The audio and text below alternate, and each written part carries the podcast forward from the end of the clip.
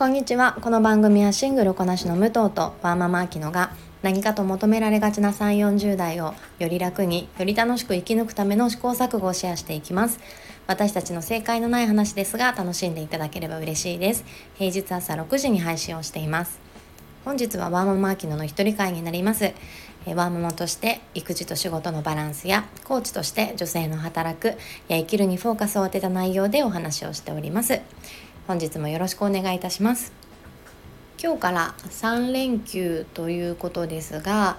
えー、我が家はあのこの間旅行に行ったばっかりなので、まあ、特にねあのちょこちょこっとした予定くらいで大きな予定はないんですがお天気がねちょっと微妙なのとあの気温が下がってしまうということでまだ2月なので寒くて当たり前ではあるんですがやっぱ先週あれだけ暖かく過ごせていてあの急にねこう気温がまた変わるってなるとなんか体のね調子もあの難しいですよね着るものにも悩みますし、えー、ちょっと来月は、まあ、息子も娘もこう行事が多い時期なので本当に体調管理気をつけたいなときっとね世間の皆さんもそうだと思うんですが改めてあの体調管理ねしっかりしたいと思います。えー、今日のテーマはですね、まあ、先週ちょっと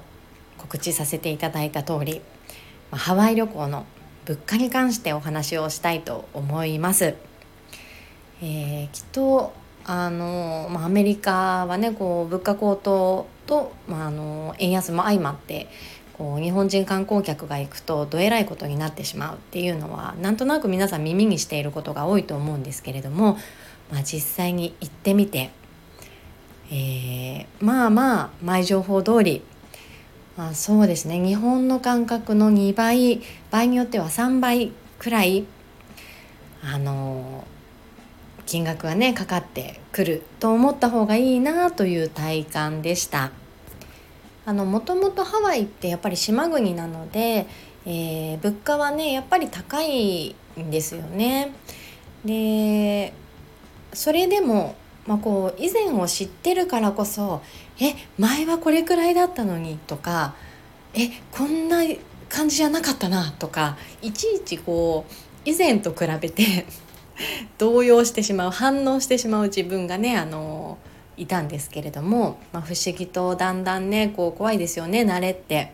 特にこう今もうカードでねクレジットで払うので現金だったらこう手元にあるお金がどんどん水のようになくなっていくっていう危機感を感じれたのかもしれないんですが、まあ、カード出せば何でも買えちゃうのであの後々こう請求が上がってきて金額に驚愕するという事態がねここ1週間くらい続いておりましたがちょっと皆さんにも是非この驚きの金額をこうシェアできたら嬉しいなと思っております。えー、ちょっとストーリーでも私インスタグラムのストーリーでもちょろちょろっとお話しさせてもらったんですがあの朝マックをね食べまして、えー、私と息子はパンケーキであのなんかハワイねセットがなかったんですよパンケーキの。なので単品で朝のあのハッシュポテトとドリンクと夫は、えー、ミールっていう、まあ、こっちでいうセットを頼んでましてまあ、それくらいですよ。他にねポンポン頼んだわけではないんですが、まあ、請求が5700円。朝マック3人分で5700円の請求が上がってましたね。なんかこう画面で見てた金額よりもなんかちょっと多いなと感じたのでやっぱりこうサービス料とかチップとかあの取られてたのかなっていうのは思うんですけれどもあの行ってみてえー、こう今回感じたのが以前ってこうレストランに入ればチップがかかるこうサービスを受けたらねあのチップを払うっていう風に思っていたんですけれども今は普通にもうどこで買ってもこうクレジットを入れるとチップいくらにしますかっていうこう画面設定になってるんですよ。で当たり前のようにこう201510くらいの設定でこう選べるようになっていてでもちろんこうスキップするとあのチップなしっていうのも選べるんですが、えー、何でしょう何かをこう金銭のやり取りをしたらそこには、えー、チップが発生しますよっていうのがねもう向こうでは当たり前の感覚になっているんだなっていうのを今回感じました。あとはハワイってえっ、ー、と買うところによってエリアによって全然また金額設定がね変わるんですよね。えっ、ー、と最初に私たちハワイ島にステイしていたのでそこはもうまさにこうリゾートっていうエリアだったので何でもちょっとね高めに設定されていたなっていうのを後々こうオアフ島に来てからあの感じましたでオアフ島でもワイキキの本当にど中心で、えー、買い物するのとアラモアナエリアの、えー、ウォルマートとかターゲットとか割とねこうなんでしょうリーズナブルなスーパーがあったりするので、えー、どこで買うかっていうのもあの同じ商品一つにとっても全然1ドル2ドル違ったりしましたねあの倍違かったりもあったのでなのでそれによってもあの金額総額は変わってくるんじゃないかなと思います。でちょっと具体的なねあの金額をお話しさせてもらおうかなと思うんですけれどもえー、ワイキキだと結構皆さんが知ってるお店もあるんじゃないかなと思ったので、えー、ワイキキの、まあ、超人気レストランチーズケーキファクトリーですね。もうね今回もめちゃめちゃ並んでました。で私たちあんまりそあの行くとレストランっていうよりもそこのチーズケーキがテイクアウトできるのであのテイクアウトしてねあの外で食べることが多いんですがこう1ピースですよ。えー、あれ何等分なんだろう。12等分くらいにされてるのかもしれないんですがまあ一つ確かに大きいは大きいんですけれどもそれをね2つ今回買いまして、えー、金額日本円にして3700円です。チーズケーキ2ピースで3700円。リピートして言っちゃいますよね。日本でちょっとしたホールケーキ買いますよね。そうあとはうんと、まあ、今回やっぱりフードコートもねよく利用したんですけれども、えー、パンダエクスプレスねありますよね人気。それがあのー、安いんですよ。やっぱり他のふあのお店に比べると。で、えーと、私たちが買ったのもメインと2アントレで、えー、14ドル弱くらいだったんですかね。でボリュームもあってねあのオレンジチキンがね美味しいんですよ。それが、えー、14ドルかうんうん安いじゃんと思っていても請求見るとやっぱり2,000円してましたね。ででもこれでもすごく安くて他のお店だとあのヤミーバーベキューっていうコリアン系の、えーえー、お弁お弁当というか、まあ、ボックスがあるんですよね。で結構ボリュームもあります。なので1人で食べるっていうよりかはもちろんシェアしてみんなで食べるっていうあのボリューム感なんですがこれも、まあ、私がオーダーしたのがあの3500円です。フードコートで。まあね確かにボリュームありますが3500円のボックスランチですよ。ねでもねこれがもうこれくらいがベースでしたね。あのジャック・イン・ザ・ボックスっていうハンバーガー屋さんでもセットとあともう一つ、えー、追加でドリンクをオーダーしてこれも3500円くらいの請求でしたね。これねいちいち驚いてられないですよね。大体もうそれくらいですから何を買っても。うんなのであのーね、現地の人って生活できるのかなって思っちゃうんですけれどもあのハワイはやっぱり年収大体1,000万くらいないと暮らせないって言われてるみたいでまあもちろん納得なんですが、えー、土地もね限られているので家賃も高いですし今言ったようにあの物価もね高いですし、えー、こう住んでる方からしても上がったなってすごくくそれは感じているみたいなんですけれどもやっぱりこう賃金がね日本とあの格差が大きいので、まあ、高いなと以前より上がったなと感じてもそれが普通に、えー、生活できるレベルというところにねなんだか日本経済のなんか弱さをね憂いてしまいますよね。なので当たり前にやっぱりみんなこうコーヒーねハワイコーヒー美味しいので買ってますが、まあ、6ドルって書いてあってももうコーヒー1杯1,000円って思った方がいいですよね。だから日本でね5600円で買えますがそれがすごい安いんでしょうね。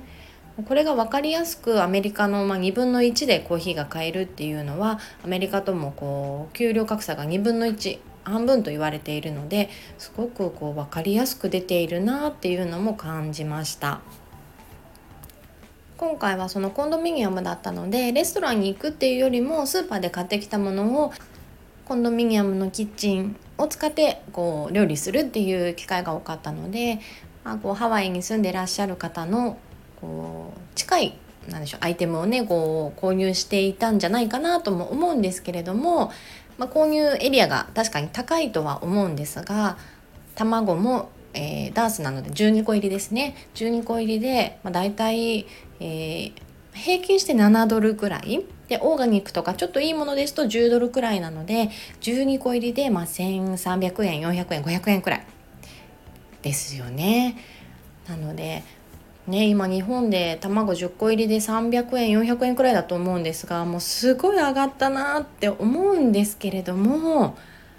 まあちょっと外を見てみると全然金額設定が違いますよね。あとは、まあ、ヨーグルトとかでも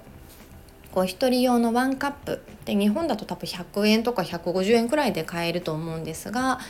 これもハワイ島のスーパー行った時は3ドルくらいでしたね。だから1人用で500円弱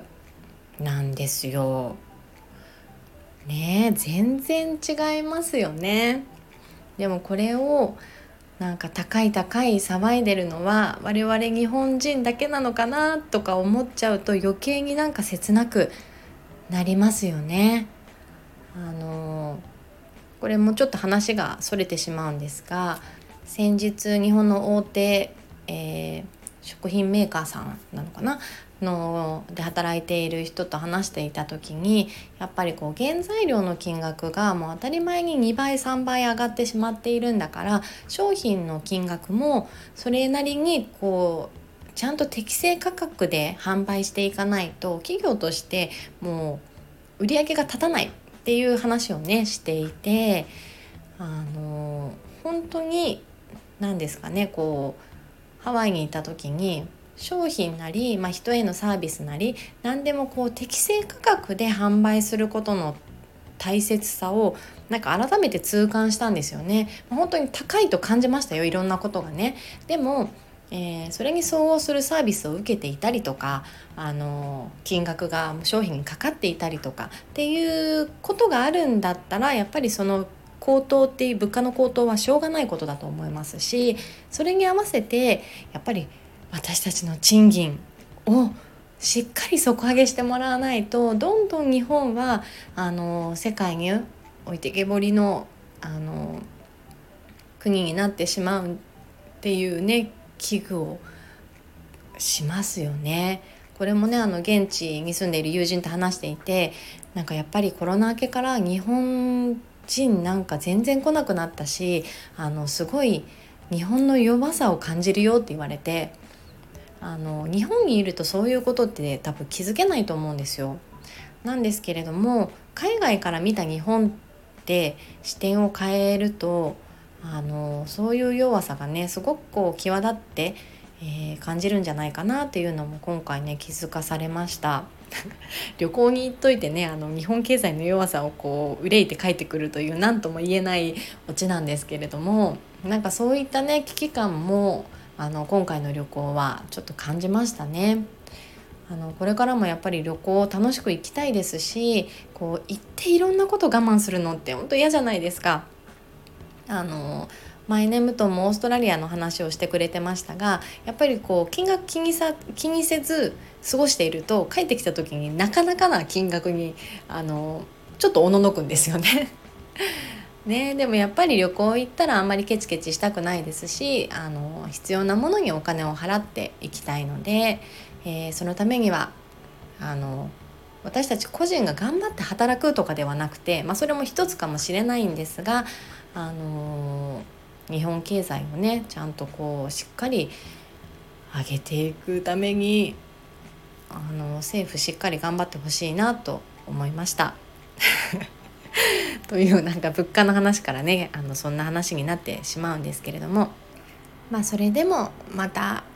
行きたいと思わせてくれるハワイの魅力は大いにありました今回ハワイ旅行記として3週連続お話しさせていただきましたが、えー、お付き合いいただきありがとうございます